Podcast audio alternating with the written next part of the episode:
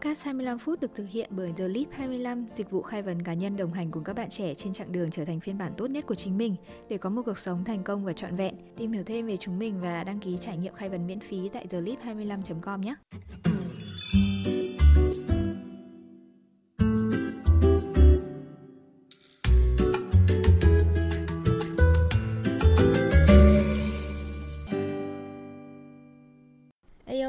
Xin chào tất cả các bạn, xin đã quay trở lại rồi đây. Và ngày hôm nay là lần đầu tiên xin được mời đến với phòng thu của mình à, một vị khách mời. Cũng là lần đầu tiên à, xin được tiếp xúc với vị khách mời này luôn. Và Kiên Giang sẽ đến với chúng ta để chia sẻ một số những cái góc nhìn của bạn về nghề nghiệp trong lĩnh vực supply chain Hay còn gọi là chuỗi cung ứng. Xin chào Kiên Giang. À, Xin chào mọi người, mình là Kiên Giang. Hiện tại thì mình đang là Procurement Coordinator một à, công ty dược phẩm. Ừ. À, Kiên Giang ơi, đầu tiên thì Kiên Giang có thể chia sẻ thêm với các bạn thính giả về à, cái lý do mình lựa chọn cái bí danh Kiên Giang được không? Mình chọn Kiên Giang vì trong Kiên Giang thì có Phú Quốc mà mình thì mới trở về trong một cái chuyến công tác đi Phú Quốc gần đây và mình đã tình cờ được gặp ờ, một cái hoàng hôn mà vô cùng đẹp ở trong cuộc đời mình và mình đã nhớ mãi cho nên là mình muốn chọn cái tên này. Ừ, ok. Kiên Giang ơi, cái tên procurement nó dịch sang tiếng Việt là gì nhỉ em nhỉ? Ừ, hiện tại các công ty đang sử dụng với cái tên tiếng Việt thay thế cho procurement là phòng mua hàng. Ừ. Tuy nhiên thì một xíu nữa mình sẽ chia sẻ tại sao mình ờ, không thích cái từ thay thế này lắm. Ừ, uh, ok. Cái vị trí này thì nó thuộc một mảng ở lĩnh vực supply chain phải không Kiên Giang? Đúng rồi, phòng mua hàng, procurement là bước đầu tiên ở trong supply chain. Ừ, ok. Vậy thì trước đây thì cái background cũng như là cái cái kinh nghiệm làm việc của mình như thế nào để uh, mình có thể đưa ra được lựa chọn là mình làm việc uh, cho cái vị trí này? Uh, trước đây thì mình học một cái ngành mà nó khá là chung mình học ừ. uh, quản trị kinh doanh ừ. thì thực ra mình rất thích cái ngành của mình tại vì ừ. nó cho mình một cái góc nhìn rất là rộng ừ. và bao quát về việc ừ. là trong một cái công ty mà tạo ra lợi nhuận vận hành thì có những cái phòng ban nào những cái chức năng nào sẽ làm việc chung với nhau và ừ. nó sẽ vận hành như thế nào ừ. uh, tuy nhiên thì nó có một điểm yếu là khi mà mình đi làm thì mình không có một cái chuyên ngành cụ thể nào cả. Và đấy là lý do mà ở kỳ học kỳ cuối cùng mình có một cái cơ hội đi thực tập thì mình đã tìm kiếm một cái cơ hội để thứ nhất là đi vào công ty để xem là thực sự là cái môi trường thực tế thì nó có giống như những gì mình được học hay không. Ừ. và cái thứ hai là có một cái góc nhìn sâu hơn về một trong những cái nhánh làm việc mà các cái công ty họ đang cần. Và lúc đó thì mình lựa chọn supply chain và trong supply chain thì mình có một cái cơ hội ở procurement ở một cái công ty làm sản xuất các cái nguồn nguyên liệu đóng gói ừ. và mình ờ, mình đã làm việc ờ, mình thực tập ở đó khoảng tầm 6 tháng và sau khi ra trường thì mình ờ, tiếp tục với procurement cho đến ừ. bây giờ là ừ. 5 tháng nữa. Ừ. ok. Vậy thì cái vị trí của procurement ở trong supply chain á, thì nhìn chung là nó như thế nào? Uh, supply chain thì là quy trình mà các bạn đi từ nguồn nguyên liệu cho đến khi ra đến thành phẩm và giao được đó đến với khách hàng thì phòng mua hàng procurement là bước đầu tiên ở trong supply chain là ở phần phía trên nhất này. Khi mà bọn mình làm việc trực tiếp với các nhà cung ứng để thu mua các nguồn nguyên vật liệu và đảm bảo rằng là các cái công ty họ có cái nguồn nguyên vật liệu tốt nhất với giá thành tốt nhất và luôn luôn đầy đủ để có thể vận hành các cái um, hoạt động của họ trong công ty. Ừ. suôn sẻ Ừ, đại loại là supply chain là liên quan đến chuỗi cung ứng ừ. thì từ cung đến ứng á, thì cái đoạn procurement này nó Mình nằm ở, ở đoạn cung. cung đúng không? Đúng rồi. Ừ, rồi. À, vậy Kiên Giang có thể giới thiệu sâu hơn là về về procurement thì cụ thể là Kiên Giang sẽ làm những gì được không? Ừ, thì mình ờ, như mình vừa giới thiệu thì procurement là liên quan đến việc mà các bạn uh, tìm kiếm những nguồn nguyên liệu đầu vào thì à, trong procurement bọn mình có hai cái quy trình chính. Một là quy trình source to contract có nghĩa là quy trình tìm kiếm nguồn cung ứng và làm các cái hợp đồng với các nhà cung ứng. Và quy trình thứ hai là quy trình procure to pay là quy trình mà từ các bạn đặt những cái đơn hàng với các nhà cung ứng. Ừ. khi mà họ đã là nhà cung ứng các bạn rồi và nghiệm thu và trả tiền cho họ. Ừ. thì hai cái quy trình này nó hoạt nó chạy như một vòng tròn với nhau ấy và ừ đầu vào cái này sẽ là đầu ra của cái kia. À. sau khi mà bạn ký được hợp đồng thì bạn mới có thể là gửi những cái đơn hàng của các bạn đến nhà cung ứng và mua hàng của họ và trả tiền cho họ. Ừ, ok. Bây giờ ví dụ như chị sim à, làm một công ty rất là xịn sò đi. Bây giờ chị sim muốn đặt mua một lô sản xuất số lượng lớn uh, về máy tính laptop cho nhân viên của công ty chị. Thế thì cái cái process mà làm procurement thì nó sẽ như thế nào? Um, thực ra thì cái quy trình này ở mỗi công ty thì nó có sẽ có cái mức độ mà khác biệt nhất định tùy ừ. vào với cái quy business đó ừ. cái, hoặc là cái quy mô của công ty đó ừ. hoặc là những cái um, kiểm soát nội bộ mà họ đặt ra uh, tuy nhiên là kiên giang cứ uh, lấy một cái ví dụ chung chung uh, ở công ty mà kiên giang đang làm việc đi ha thì nếu như mà chị Sim muốn mua một lô máy tính thì đầu tiên Kiên Giang sẽ đến gặp chị Sim hỏi chị Sim là bây giờ chị Sim muốn mua máy tính ờ, cho mục đích gì nếu ừ. như mà chị Sim mua cho khối văn phòng thì mình cần một cái ThinkPad ờ, rất là thông thường thôi ừ. hay là chị Sim mua cho khối design chẳng hạn ừ. các bạn sẽ cần những cái máy tính với những cấu hình tốt hơn ừ. ví dụ như MacBook để chạy những cái phần mềm design ừ. hoặc là máy tính cho khối IT cần những cái những cái function khác ừ. hardcore hơn ừ. thì um, mình sẽ ngồi lại với nhau để mình xem ừ. là thực sự mình muốn gì ừ. sau đó thì uh, Kiên Giang sẽ đi uh, scan ở trên thị trường xem là có những nhà cung ứng nào có thể cung ứng được uh, cho cái lô máy tính này. Ví dụ như là FPT hay là điện máy xanh hay là như vậy thì Kiên Giang ừ. sẽ lựa chọn khoảng tầm 3 đến 5 bạn nhà cung ứng để cố gắng là sau này khi mình mua thì cái quyết định mua hàng của mình nó đã mình đã trả một cái mức giá mà nó hợp lý so với thị trường nhất và mình đã có cái cái việc là kiểm tra xem là mình đang đang đang mua hàng nó có đúng hay không ừ. à, mình sẽ đi lấy giá của các nhà cung ứng quay về và so sánh xem là cái mức giá nào nó sẽ phù hợp hơn ừ. rồi các cái ờ, dịch vụ khác về đằng sau ví dụ như là những cái việc mà chị sim mua máy xong thì họ có hỗ trợ lắp đặt hay không hay là nếu như mà sau này chị sim có hỏng hóc cái gì đó thì họ có đến và hỗ trợ sửa chữa hay không mình sẽ cân nhắc thêm những cái yếu tố đó và có một yếu tố cũng quan trọng trong mua sắm là yếu tố mà thời hạn chi trả ừ. thời hạn chi trả có dài hay không à, sau khi mình có một cái quyết định mình cân đo đong đếm mình có được một cái nhà cung ứng mà tiềm năng rồi thì mình sẽ quay về làm việc với nhà cung ứng để có được một cái mức giá tốt hơn ừ. và cuối cùng khi mà mình hai bên đã đạt được thỏa thuận rồi thì mình ký hợp đồng và mình uh, mình tiến hành mua máy nghiệm thu ừ. thôi ừ nói chung tóm lại thì chúng ta sẽ có 7 bước. Bước thứ nhất là hiểu xem mình thực sự muốn mua gì. Ừ. bước thứ hai là tìm kiếm nhà cung ứng trên thị trường. Bước thứ ba là lấy báo giá. Bước thứ tư là discuss nội bộ xem là mình muốn đi với bên nào. Bước thứ năm là kiên giang sẽ quay về và làm việc với nhà cung ứng có một cái mức giá tốt nhất. Ừ. bước thứ sáu là ký hợp đồng. Và bước thứ bảy là mình tiến hành mua bà, mua sắm và nghiệm thu và trả tiền cho nhà cung ứng. Ừ, ok, không thể ngờ là mua máy tính hoặc là mua bất kỳ một cái sản phẩm gì hoặc là dịch vụ nào thì cũng cũng cần phải qua rất là nhiều những cái bước những khâu giai đoạn như thế. Vậy thì cái vai trò của procurement ở đây trong một doanh nghiệp thì nó như thế nào?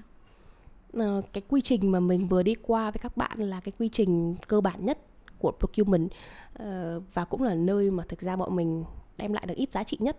Ừ. vì nó là một cái hoạt động khá là lặp đi lặp lại. Business nào thì họ cũng sẽ có rất nhiều những cái đơn hàng cần phải mua thì uh, bọn mình sẽ cố gắng để tạo điều kiện để cho những cái quy trình mà ở mức độ đơn giản như thế nó xảy ra nhanh và thuận tiện và ở mức độ kiểm soát tốt của công ty còn nơi mà bọn mình thực sự tạo ra giá trị thì nó ở đằng trước và đằng sau cái quy trình nó nó hơi ừ. background job một xíu ừ. công việc ở đằng sau bức màn ừ. ví dụ như là mức lương hàng tháng của mọi người là 50 triệu đi ha ừ. thì mọi người sẽ có rất nhiều những cái khoản mà mọi người cần chi ví dụ như tiền nhà này tiền ăn này tiền mua sắm quần áo và ừ. các cái chi phí điện nước khác ừ. thì nó cũng chính là những cái rổ mua sắm mà các bạn cần phải chi trả cho nó ừ. thì lúc này mình sẽ ngồi lại để xem là mình đang trả tiền vào những cái rổ một cách hợp lý hay chưa ví dụ như ừ. tiền ăn vào một tháng 20 triệu có cách nào mình ăn rẻ hơn và vẫn ngon hay không với chị sim 20 triệu là tiền ăn là hợp lý đấy có ừ. cách nào mà mua quần áo ví dụ như là 10 triệu quần áo một tháng thì có cách nào hợp lý hay không ừ. hoặc là ví dụ như bạn đang mua từ Mango thì có khi là sẽ phải xuống Zara mua để có một cái mức giá hợp lý hơn ví dụ ừ. như vậy thì đó là nơi mà bọn mình tạo ra nhiều cái giá trị hơn. Ờ, bọn mình hay sử dụng cái từ saving nghĩa là cái từ mà cái sự tiết kiệm cái nguồn tiền đi vào cho một công ty. Và bên cạnh đó là bọn mình có tạo thêm giá trị ở những cái đoạn kiểm soát các nhà cung ứng đánh giá các cái ừ. năng lực làm việc của họ để xem là họ có thực sự đang đáp ứng được những gì mà các công ty yêu cầu hay không. Và nếu cần thiết thì mình có thể đổi nhà cung ứng hoặc là làm việc với nhà cung ứng để họ có thể ờ, phát triển thêm hoặc là thay đổi các cái ờ, cách làm việc của họ. Ừ, đúng rồi đấy. Nếu mà lấy cái ví dụ là chi tiêu cá nhân thì mình có thể thấy là kiểu ví dụ như khi mình muốn mua một cái áo chẳng hạn thì thay vì mình mua luôn ở một chỗ mà mình nhìn thấy thì mình có thể đi tham khảo giá ở nhiều nơi cũng như là giống như trong doanh nghiệp thì là tìm nhiều nhà cung ứng. Sau đó mình nhận được nhiều cái báo giá khác nhau rồi mình mới đưa ra những cái lựa chọn nó uh, chính xác và nó tiết kiệm nhất. Uh, vậy thì với rất là nhiều những cái vai trò trong một doanh nghiệp như vậy ấy, thì cái team procurement của mình uh, có đang có khoảng bao nhiêu người? Um, team procurement hiện giờ Kiên Giang làm việc cho thị trường Việt Nam, thị trường Thái Lan và các cái frontier market như là Brunei, Campuchia, Lào, Myanmar ừ. thì um, có sếp của Kiên Giang là giám đốc và có Kiên Giang là nhân viên là hết. Ồ chỉ có hai người thôi. Nhưng mà mình có những cái đối tác, mình gọi họ là những cái đối tác làm việc ở bên vùng. Họ mình có những cái team làm việc ở bên vùng, họ hỗ trợ mình về mặt quy trình ừ. và họ hỗ trợ mình về mặt cả về mặt chiến lược từ bên vùng nữa ừ. tại vì công ty ở kiên giang thì là một công ty quốc tế thì mình có nhiều cái sự ừ, giao thiệp giữa các nước trong cùng một vùng và mình có cái sự chia sẻ mình có thể ừ. học được từ nhau Ừ. Với cái khối lượng công việc khá là nhiều và một team cũng khá là mỏng có hai người mà có một giám đốc thì chắc là phần lớn việc là ở trên vai Kiên Giang á thì một cái ngày làm việc điển hình ở Kiên Giang là như thế nào? Thực sự là mình không có một ngày làm việc điển hình nào cả. Ừ.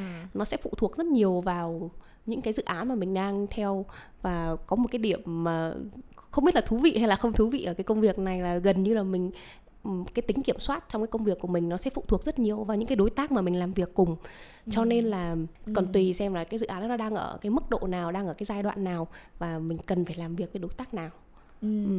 ok thì cái workload của mình thì cái mình có cần phải làm việc ngoài giờ nhiều không um, thực ra thì procurement nó là một phòng ban mà bọn mình tìm kiếm để xây dựng những cái quy trình và xây dựng những cái cách thức để có thể tối đa hóa cho mọi người và làm cho sau này cái việc mọi người mua sắm nó càng đơn giản càng tốt và càng hiệu quả càng tốt cho nên nếu như ở thời điểm ban đầu khi mà mọi thứ còn rất là hỗn loạn ví dụ như là chị uh, sim có 50 triệu mà mua tứ lung tung còn chưa biết là mình mua những gì ừ. thì bọn mình phải làm rất nhiều cái việc là nhặt nó thả vào đúng những cái rổ cần thiết và ừ. xem là những cái rổ nó đã hiệu quả chưa tuy nhiên khi bọn mình đã có thời gian là làm việc với từng cái rổ một và có một cái cách thức làm việc hiệu quả ở từng cái rổ rồi ừ. thì lúc này mọi thứ nó có thể tự động chạy và bọn mình chỉ làm cái công việc kiểm soát ở đằng sau thôi ừ. thì lúc đó có thể là cái thời lượng công việc của mình nó sẽ ít đi ừ. nhưng ở thời điểm hiện tại khi mọi thứ còn hỗn loạn thì thực sự là rất là nhiều việc để làm ừ. thì bây giờ là nó đã đỡ hỗn loạn hơn chưa vì kiên giang làm việc rất là chăm chỉ cho nên là nó cũng nó cũng đang ờ, mọi thứ đang đi vào hình hơn ừ. rồi ừ. vậy thì khi mà cần phải làm việc với rất là nhiều những cái đối tác như thế để để dẹp loạn á, thì mình có gặp phải những cái khó khăn gì không mình nghĩ là cái cái phần khó nhất của cái công việc này chính là việc mà bạn phải làm việc với quá nhiều đối tác ừ. ở trong cái quy trình này họ sẽ có những cái ờ, sự theo đuổi khác nhau ừ. họ có những cái mục tiêu khác nhau ừ. ví dụ như quay trở về câu chuyện vừa nãy chị sim muốn mua máy tính Ừ. thì thực ra chị sim không quan tâm lắm đến chuyện là cái máy tính nó đắt hay rẻ chị sim ừ. chỉ cần quan tâm là cái máy tính nó tốt ừ. và tôi về mua nhanh càng sớm càng tốt đúng và ừ. mua càng nhanh càng sớm càng tốt nhưng kiên giang lại có những quy trình ở kiên giang để muốn là cái máy tính nó phải mua với mức giá tốt nhất này ừ. và nhà cung ứng phải có những cái dịch vụ về sau mà hỗ Hậu trợ mãi. đúng ừ. rồi thì hai cái mục tiêu đó đâu đó nó đã không có gặp ừ. nhau quá nhiều ừ. rồi ừ. thì làm thế nào để mình có thể dung hòa được ừ. và có được một cái mục tiêu chung Ừ. cái thứ hai là nhà cung ứng thì đương nhiên là sẽ không có cùng mục tiêu với mình nhà cung ứng thì muốn bán giá cao kiên giang thì muốn mua giá thấp nhưng là ở đó thì cái mục tiêu nó lại còn đối chọi với nhau nữa cơ ừ. cho nên là cái cái sự khó nhất trong cái công việc này là bạn điều phối mọi người và tìm ra được một cái mục tiêu chung để mọi người có thể có được đến một cái sự đồng thuận cuối cùng ừ. Ờ, vậy thì trong suốt quá trình mà mình làm việc ở Kiên Giang mình phải thuyết phục rất là nhiều bên thù trong giặc ngoài cũng đều có như vậy thì làm thế nào để mình có thể vượt qua được những cái khó khăn đó? Mình nghĩ là có một cái skill quan trọng là cái sự lắng nghe và ừ. sự thấu hiểu cho cái mục đích của đôi bên tại vì ừ. ai họ cũng có cái mục đích và có cái công việc mà họ cần phải làm ừ. thì mình là người đứng ở giữa thì mình phải lắng nghe và hiểu được họ và ừ. có một cách nào đó để thực sự là hợp nhất cái mục đích mà mình muốn và cái mà họ muốn lại thực ra ở trong công ty của bạn thì điều đó nó đơn giản. Nếu như tất cả mọi thứ đều quay về để phục vụ cho công ty công ty cần gì thì mình sẽ cả phòng mua hàng và cả phòng IT đều cố gắng hết sức để mua được một cái nguyên nguồn nguyên liệu tốt nhất cho công ty. Còn với nhà cung ứng thì câu chuyện nó khó hơn. Mình các bạn sẽ luôn luôn đứng ở hai phía đối lập. Thì lúc này mình sẽ quay trở về câu chuyện là win-win relationship à, một cái mối quan hệ mà cả hai bên đều có lợi. Mình ngồi xuống với nhà cung cấp để lắng nghe xem là họ đang làm gì. Họ có thể đem đến những cái giá trị nào khác ngoài việc bán cho bạn một cái máy tính. Có cách nào đó để mình có cái lợi nhuận đi với nhau thật là lâu dài hay không? Ví dụ như câu chuyện vừa nãy mua máy tính của chị sim nếu như mình ký với fpt một cái hợp đồng mua đất bán đoạn 20 cái máy tính một lần thì có thể là hai bên sẽ không có gì nhiều để làm việc với nhau. Tuy nhiên nếu như mình ký với fpt một cái hợp đồng 3 năm đối tác chiến lược cung cấp máy tính và hỗ trợ ừ. sửa chữa toàn bộ máy tính cho công ty của mình thì lúc này câu chuyện nó sẽ khác cái thế ừ. của mình nó sẽ thay đổi. Mình sẽ có nhiều thứ để làm việc với nhau Oh, interesting, câu chuyện rất là hay. Vậy thì thật ra là người làm procurement thì có rất là nhiều những cái power trong cái việc mà ừ, thương lượng và đàm phán những cái deal với các bên nhà cung ứng đúng không? Thế có khi nào mà em gặp phải những cái cám dỗ khi mà họ offer em những cái commission hay là những cái hoa hồng lợi nhuận thì làm thế nào để em vượt qua được những cái đó?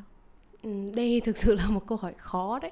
À, em có gặp những cái trường hợp như thế rồi Uh, thực ra thì các công ty họ hiểu là họ có cái rủi ro đấy ở phía phòng mua hàng ừ. cho nên là họ vẫn luôn có những cơ chế kiểm soát nội bộ ừ. tuy nhiên thì bỏ qua những cái cơ chế kiểm soát nội bộ đấy đi ha thì mình có cái cách nào mà cá nhân mình vượt qua những cái thứ đấy ừ. thì thứ nhất là vì công ty kiên giang trả kiên giang một mức lương mà mình không cần phải nghĩ đến chuyện đấy nữa à.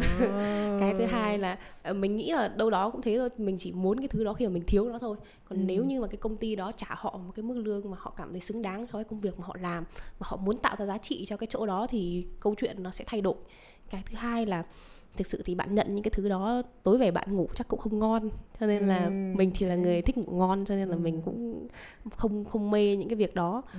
và đây cũng là một cái mà mình nghĩ là các bạn nên cân nhắc đây là một nghề nghiệp mình nghĩ là không yêu cầu quá nhiều kỹ năng cứng ở thời điểm đầu vào nhưng nó sẽ có khá nhiều cám dỗ trong cái quá trình mà mình làm nó thì làm thế nào để mình mình luôn luôn là mình ở cái thế là mình đường hoàng và mình làm công việc này thực sự tạo ra những cái giá trị ừ. vì bạn nhận những cái đó thì nó có cái giá trị cho bạn nhưng nó nó chỉ là câu chuyện là tiền hay là những cái vật dụng nó chuyển từ chỗ này qua chỗ khác thôi nó không có một cái giá trị nào thẳng dư tạo ra cả Ừ, ok, đó là về câu chuyện đạo đức nghề nghiệp đúng không? Dạ. Ừ.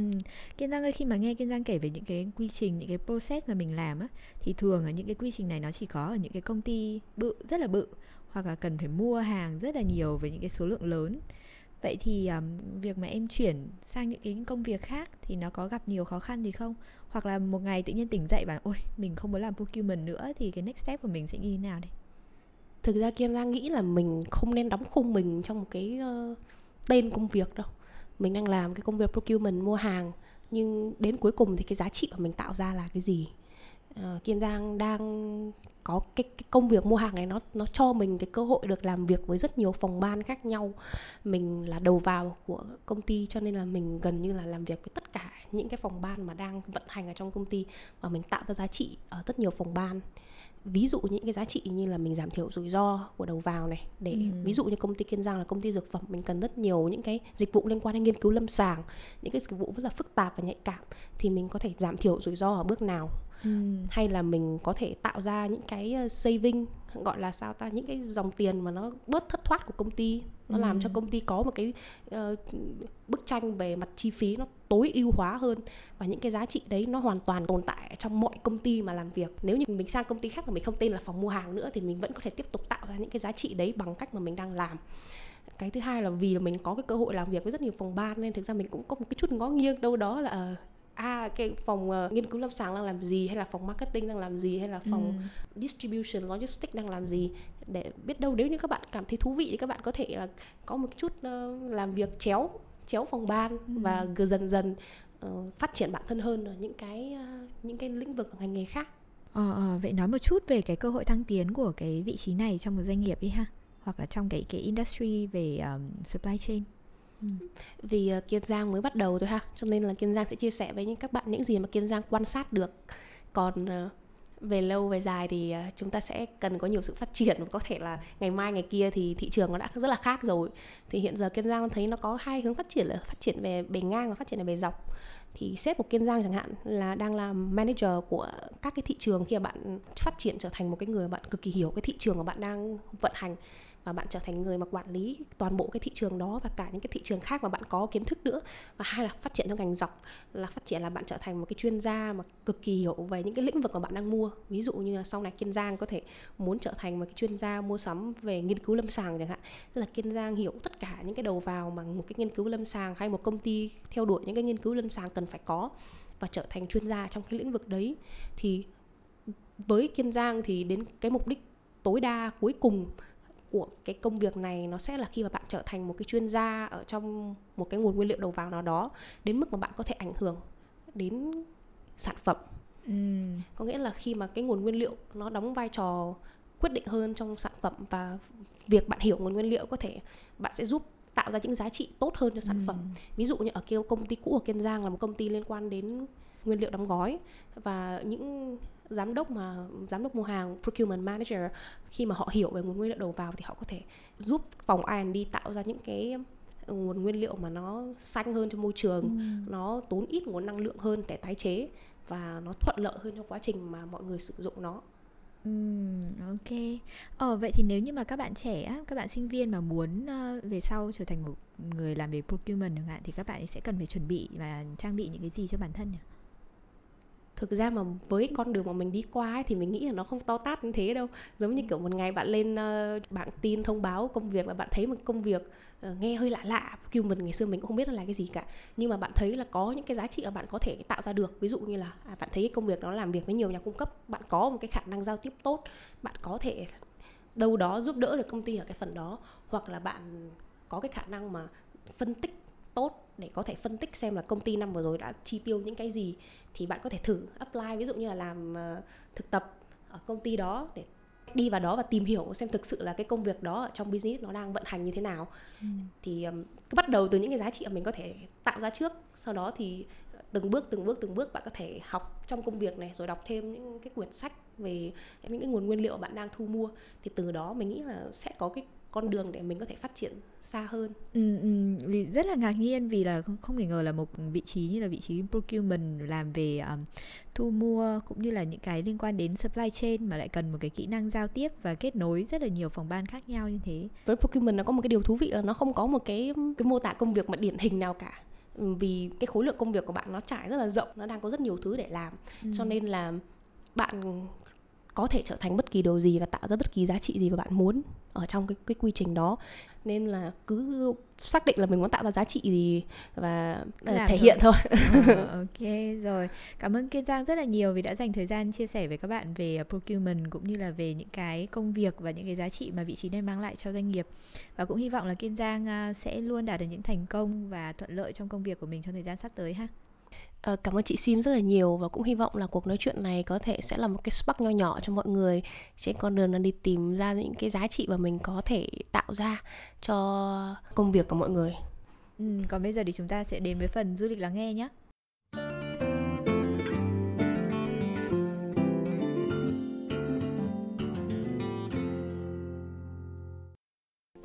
Hello, lại là Dứa với phần du lịch lắng nghe đây. Và ngày hôm nay thì các bạn hãy cùng theo chân mình đi tham quan Kiên Giang và khám phá xem trong tỉnh thành này thì có những điểm gì thú vị nhé Nằm ở phía tây nam của Việt Nam, Kiên Giang là một tỉnh ven biển sở hữu cho mình đến 143 hòn đảo lớn nhỏ và cũng là một tỉnh thành có diện tích lớn thứ nhất của vùng Tây Nam Bộ.